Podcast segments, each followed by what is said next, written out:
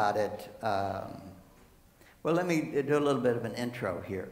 Um, I know you guys, you know, I'm, I'm like you, you're like me, we're all human, so I'm sure you relate when I say that um, often in my study, preparing for sermons and so on, I, I get wrapped up, I really get deep into it, and, and uh, back in the days when I worked for Halliburton, I was a writer, and so I, I would get lost in a dictionary.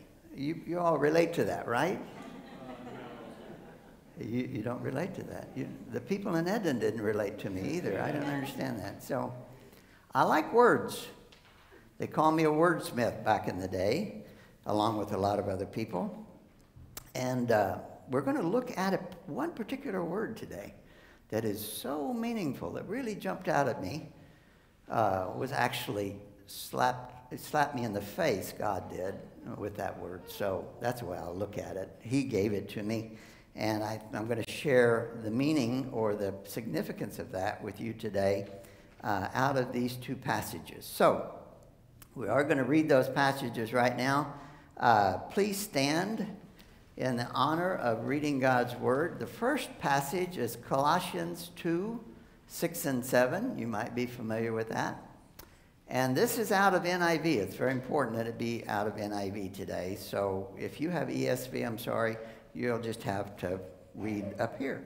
If we got it right, the guys in the sound booth and so on, if we're working together, um, let me read that to you. six and seven, Colossians two.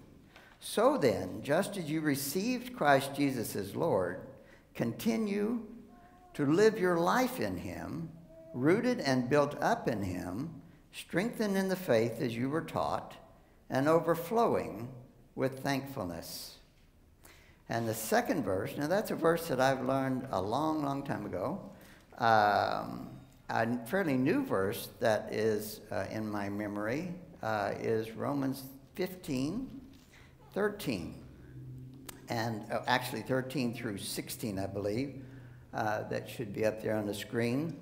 And so I'm going to read that. This is sort of a benediction. It's kind of uh, supposed to be the end of Paul's letter, but he kind of uh, wasn't quite finished, so he decided to add on some more. But this is sort of a benediction, and uh, we'll read this to you as well. This should also be out of the N I V. May the God of hope fill you with all joy and peace as you trust in him, so that you may overflow with hope by the power of the Holy Spirit. I myself am convicted, my brothers, that you yourselves are full of goodness, complete in knowledge, and competent to instruct one another. I have written to you quite boldly on some points, as if to remind you of them again, because of the grace God gave me, to be a minister of Christ Jesus to the Gentiles, with the priestly duty of proclaiming the gospel of God, so that the Gentiles might become an offering acceptable to God, sanctified by the Holy Spirit. This is God's word. Thanks be to God. Please be seated. Now, you, it, you can see in the bulletin the title of this. It says fruitful overflowing. That kind of gives it away. Uh, there are two words in the N I V that are very, um, that are um, uh, repeated in those two different passages. One had to do with overflowing. In the first, well, they're overflowing in both in the N I V. So we're going to look at Colossians two, six and seven and see what it is. What is this overflowing all about? There in the Greek, there's a word called perisseuō. And that word, perisseuō, is the word that is used for overflowing with thankfulness out of the Colossians passage, and overflowing with hope out of the Romans passage.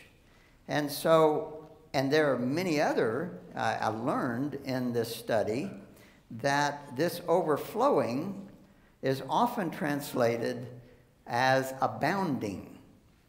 And that really opens things up as far as what is it that God is telling us in his word about abounding, overflowing, having so much that it just You, it can't be contained. It overflows, right? And so we're going to look at Colossians two. This is uh, Colossians two, six, and seven. Uh, this is what the uh, Navigator uh, Discipleship Program is based on, is Colossians two, seven, but I memorized both of them. And it's, it's a process in our sanctified lives, or in our lives as Christians. It kind of goes through a step. It says, okay, therefore, since you, because you have received Christ Jesus as Lord. That's where you begin, right? I received Christ as my Savior, my Lord. I am beginning a life with God. I am beginning a life with Christ. So the very next verses, the very next words that Paul says is that continue to live in him. Continue to live your lives in him. Continue, in the E S V, says, I think it says, walk with him. We know about our Christian walk. You've heard that phrase before, how to walk with Christ, to live in Christ, to live with Christ. So as we receive, as we have received Christ Jesus as Lord, let's live in him. And now what else does, what else does it say there? It says, live in him, rooted and built up in him, strengthened in the faith as you were taught, and finally overflowing with thankfulness. We often uh, use, in fact, the symbol of the two seven series is a tree. And it's not a, by accident, because the, the, the, uh, the sense here, the figurative language here, has to do with rooting and building up. It's like an agricultural kind of uh, terminology here. But the tree, you, let's say you are likened unto a tree. And so you, you, with God, with Christ, you root into him. You know, when, he, when the sower, the parable of the sower, the, the cultivated soil, the seed lands in there, that's, you know, faith. Well, the soil is you, whenever the seed of God's gospel, uh, the Lord's gospel, comes to you. Uh, you are the cultivated soil. But in this case, I believe it's Christ that is the cultivated soil here. You want to root in him. You want your roots to go down deep and grasp onto him. A little bit similar like John fifteen, where you abide in the vine. He is the vine. You're the branches, that kind of thing. We're going to go back to that in a minute. But you root in Jesus, and from that root you get nour nourishment. You get uh, what you need to grow, to build up, to grow as a trunk. Right? And strengthened in the faith. You see this process of the sanctified life. Strengthen the faith as you were taught. Remember my last sermon last time about discipling? You got to have a teacher. You need a mentor. You need somebody to teach you. And so as you were taught, we have God's way is by discipling people, passing it on from one person to another. Strengthened in the faith as you were taught, and overflowing with thankfulness. Now, in the two seven uh, meaning there, it would be all those leaves, right? Um, I'm going to take it a step farther. Because that overflowing has to do with superabundance. It means too much. You can't contain it. It's overflowing. So we're overflowing with thankfulness back to God. Um, but what else are we overflowing with? And I'm going to bring some other scriptures into there to see what it is that God wants us to overflow with. And what is the overflowing for? Is it to go out to the sea and just mingle with the ocean? Or is there a purpose in it? Um, the first passage that I chose, if you see the, uh, the uh, perspective of that, it's from your perspective and my perspective. I have received Christ Jesus as Lord. I will continue to live in him. I will reach down in Christ and be rooted. I will be built up, built up. I will be strengthened in my faith. Uh, I will receive instruction, and I will overflow. Now, look at Romans fifteen, thirteen, and see a different perspective on this overflowing idea. And, uh, and we're just going to look at thirteen primarily. uh, fourteen does say that Paul says, I'm convinced that you are full of goodness, complete in knowledge, competent to instruct one another. So you have a fullness there. But let's go back to thirteen. The benediction here, Paul's prayer or hope, a blessing upon the Romans is, may the God of hope fill you with all joy and peace as you trust in him, so that you may overflow with hope by the power of the Holy Spirit. Now, you can't overflow with something that you don't have, full of, that you're not full of, right? And who's filling you with this? The God of hope. May the God of hope fill you. And there are other passages that says, this is God's doing. He's filling you up, right? But you want to be open to that, right? You, you've got to be a vessel. Um, remember a few sermons back? When uh, Carter preached out of, was it Psalm eighty-one? Where he said, um, Psalm eighty-one ten, open wide your mouth and I will fill it. You remember that? Come on, folks. You got to remember these sermons, you know. We're not just up here uh, just filling time. Um, God said, open wide your mouth. And I will fill it. But you got to open your mouth, right? And then he will fill it, but he's not just going to fill it full. He's going to overflow you, right? That's what this uh, Romans fifteen thirteen says.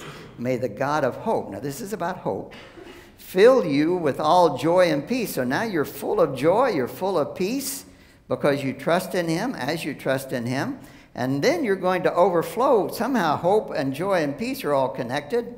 Well, they are, aren't they? Uh, and you're overflowing with that hope. Back to God? Where's the hope going to? The perisseuō in that has to do with to someone, or causative, for a purpose, to accomplish a purpose. That's one uh, variation of that word. So you can overflow with hope so that other people are hopeful, so that other people have joy and peace. Your, flow, your hope is so full, and you are so full of it, that you are flowing that out and people can see it. And they're going, where is he getting that hope? I want that hope, right?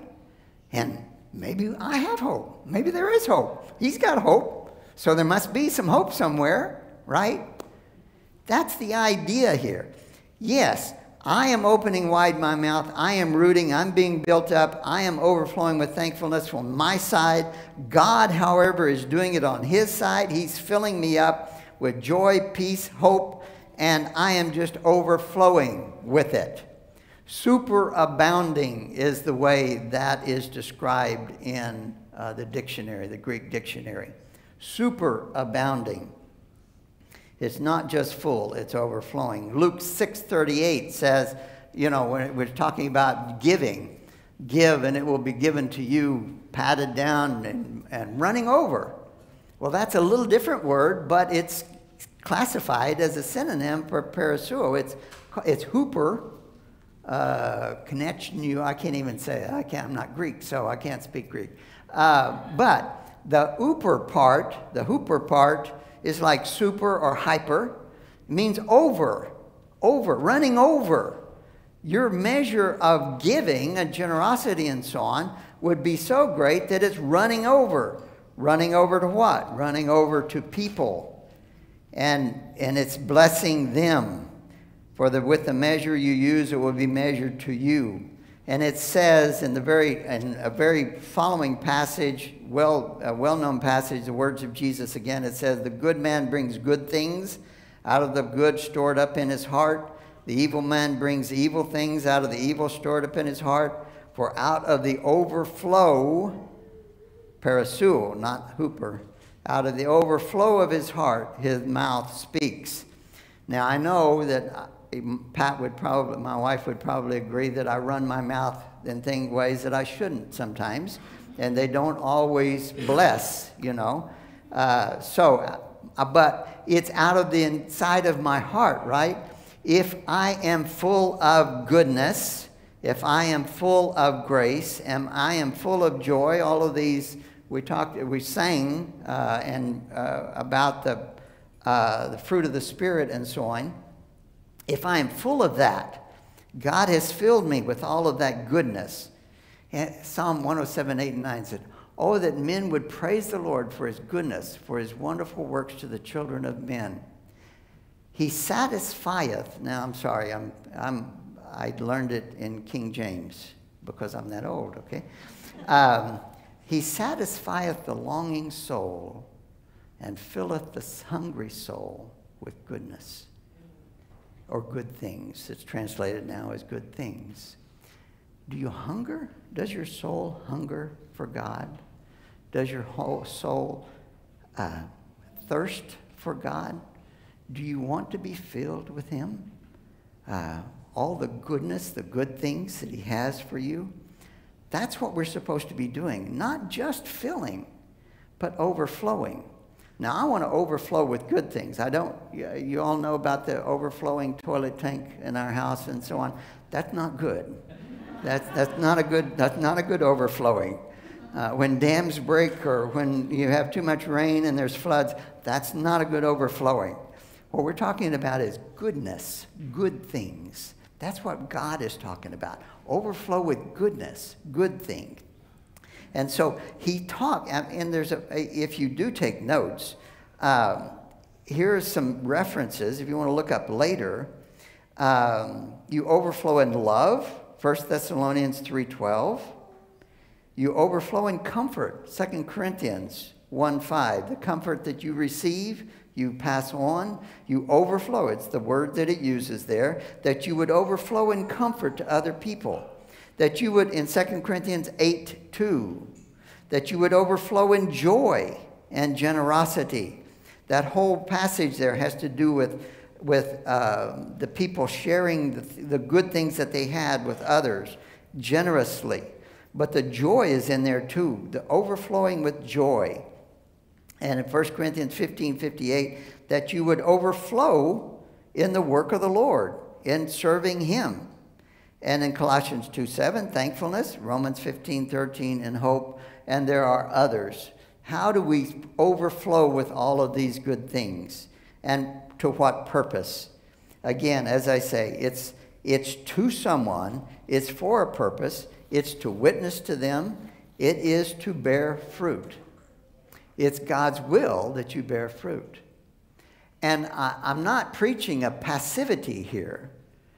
You will, if you do the things on your side, that perspective from your side, walk with Him, rooted and built up in Him, strengthened and, and so on, then you will be full of Christ. All the fullness of Christ is what it says here, has been given to you. And so the fullness of Christ will be there, and it will be too full. You will overflow in fruitfulness. So when, when we look at that tree, I gave a seminar in Kazakhstan uh, about this same analogy about the tree. You have Christ, that's the soil. You're rooted in Christ. You have salvation. B is the trunk. You become what God wants you to become. And doing has to do with your service to God, what you're doing for Him. You are preaching, teaching, witnessing. You are serving Him. You are flowing out, and there is fruit on that tree. Should be. If it's not, hmm, Jesus might curse you and you might die. Hmm, no, that's not going to happen. Uh, that's a joke, okay? Uh, but you're supposed to bear fruit, right? That's the whole idea of the overflowing. It's not just for you. The leaves aren't just for you. You're supposed to bear fruit. And the fruit drops to the ground. It creates other trees and so on, right? The fruit feeds animals. The fruit provides for God's creation and so on. That's what God's filling is for us. It is in John fifteen, it's very clear that it's God's desire that we bear much fruit. It says here, remain in me and I will remain in you. No branch can bear fruit by itself. It must remain in the nut vine. Neither can you bear fruit unless you remain in me. I am the vine, you are the branches. If a man remains in me, continues in him, lives in him, walks with him. If a man remains in me and I in him, he will bear much fruit. Apart from me, you can do nothing. And it says in verse eight, this is to my Father's glory that you bear much fruit, showing yourselves to be my disciples. You want to be Christ's disciples?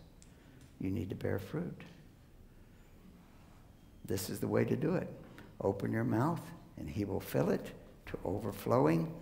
You overflow your lives into other people.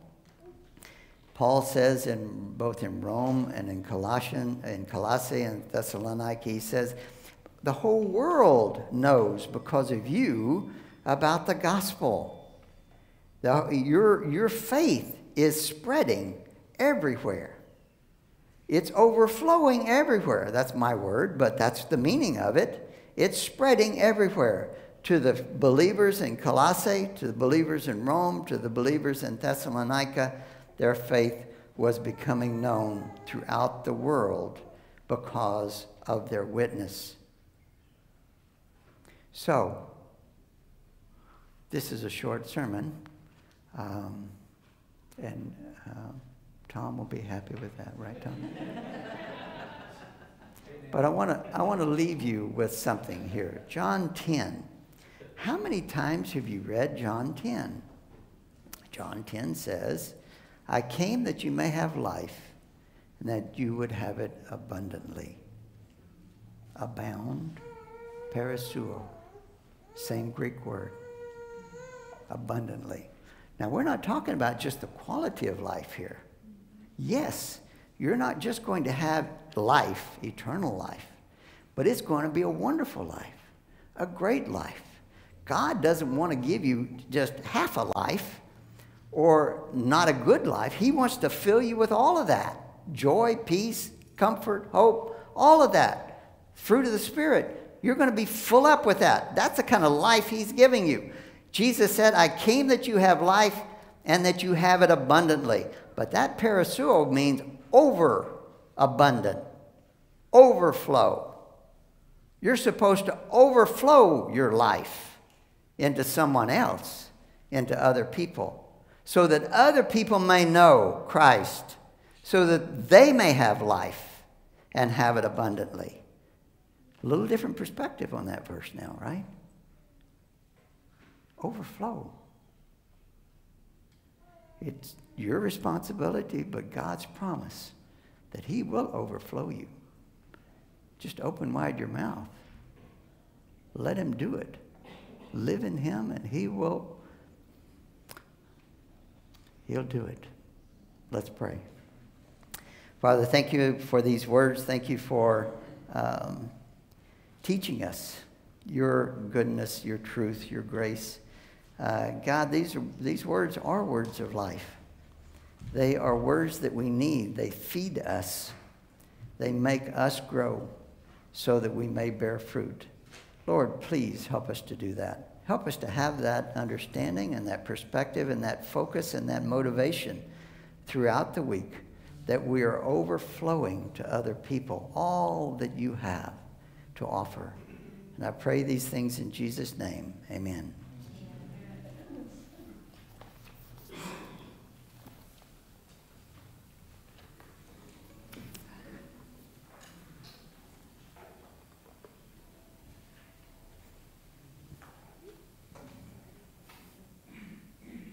Don't you love Jesus? Well, what he did for you? Wow. Hmm. What love uh, that made him do what he did. Hmm. Uh, this is the Lord's Supper.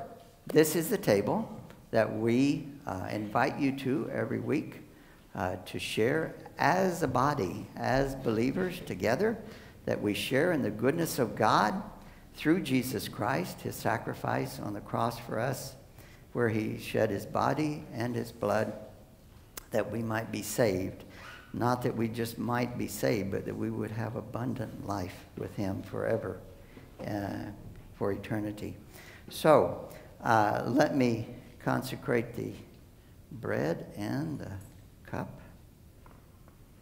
The Lord Jesus, on the night that he was betrayed, took bread, and after he had given thanks, um, he took it and broke it, and he said, "This is my body, which is for you. Do this in remembrance of me." In the same way, after supper, he took the cup. He said, "This cup is the new covenant in my blood. Do this as often as you drink it in remembrance of me." Because as often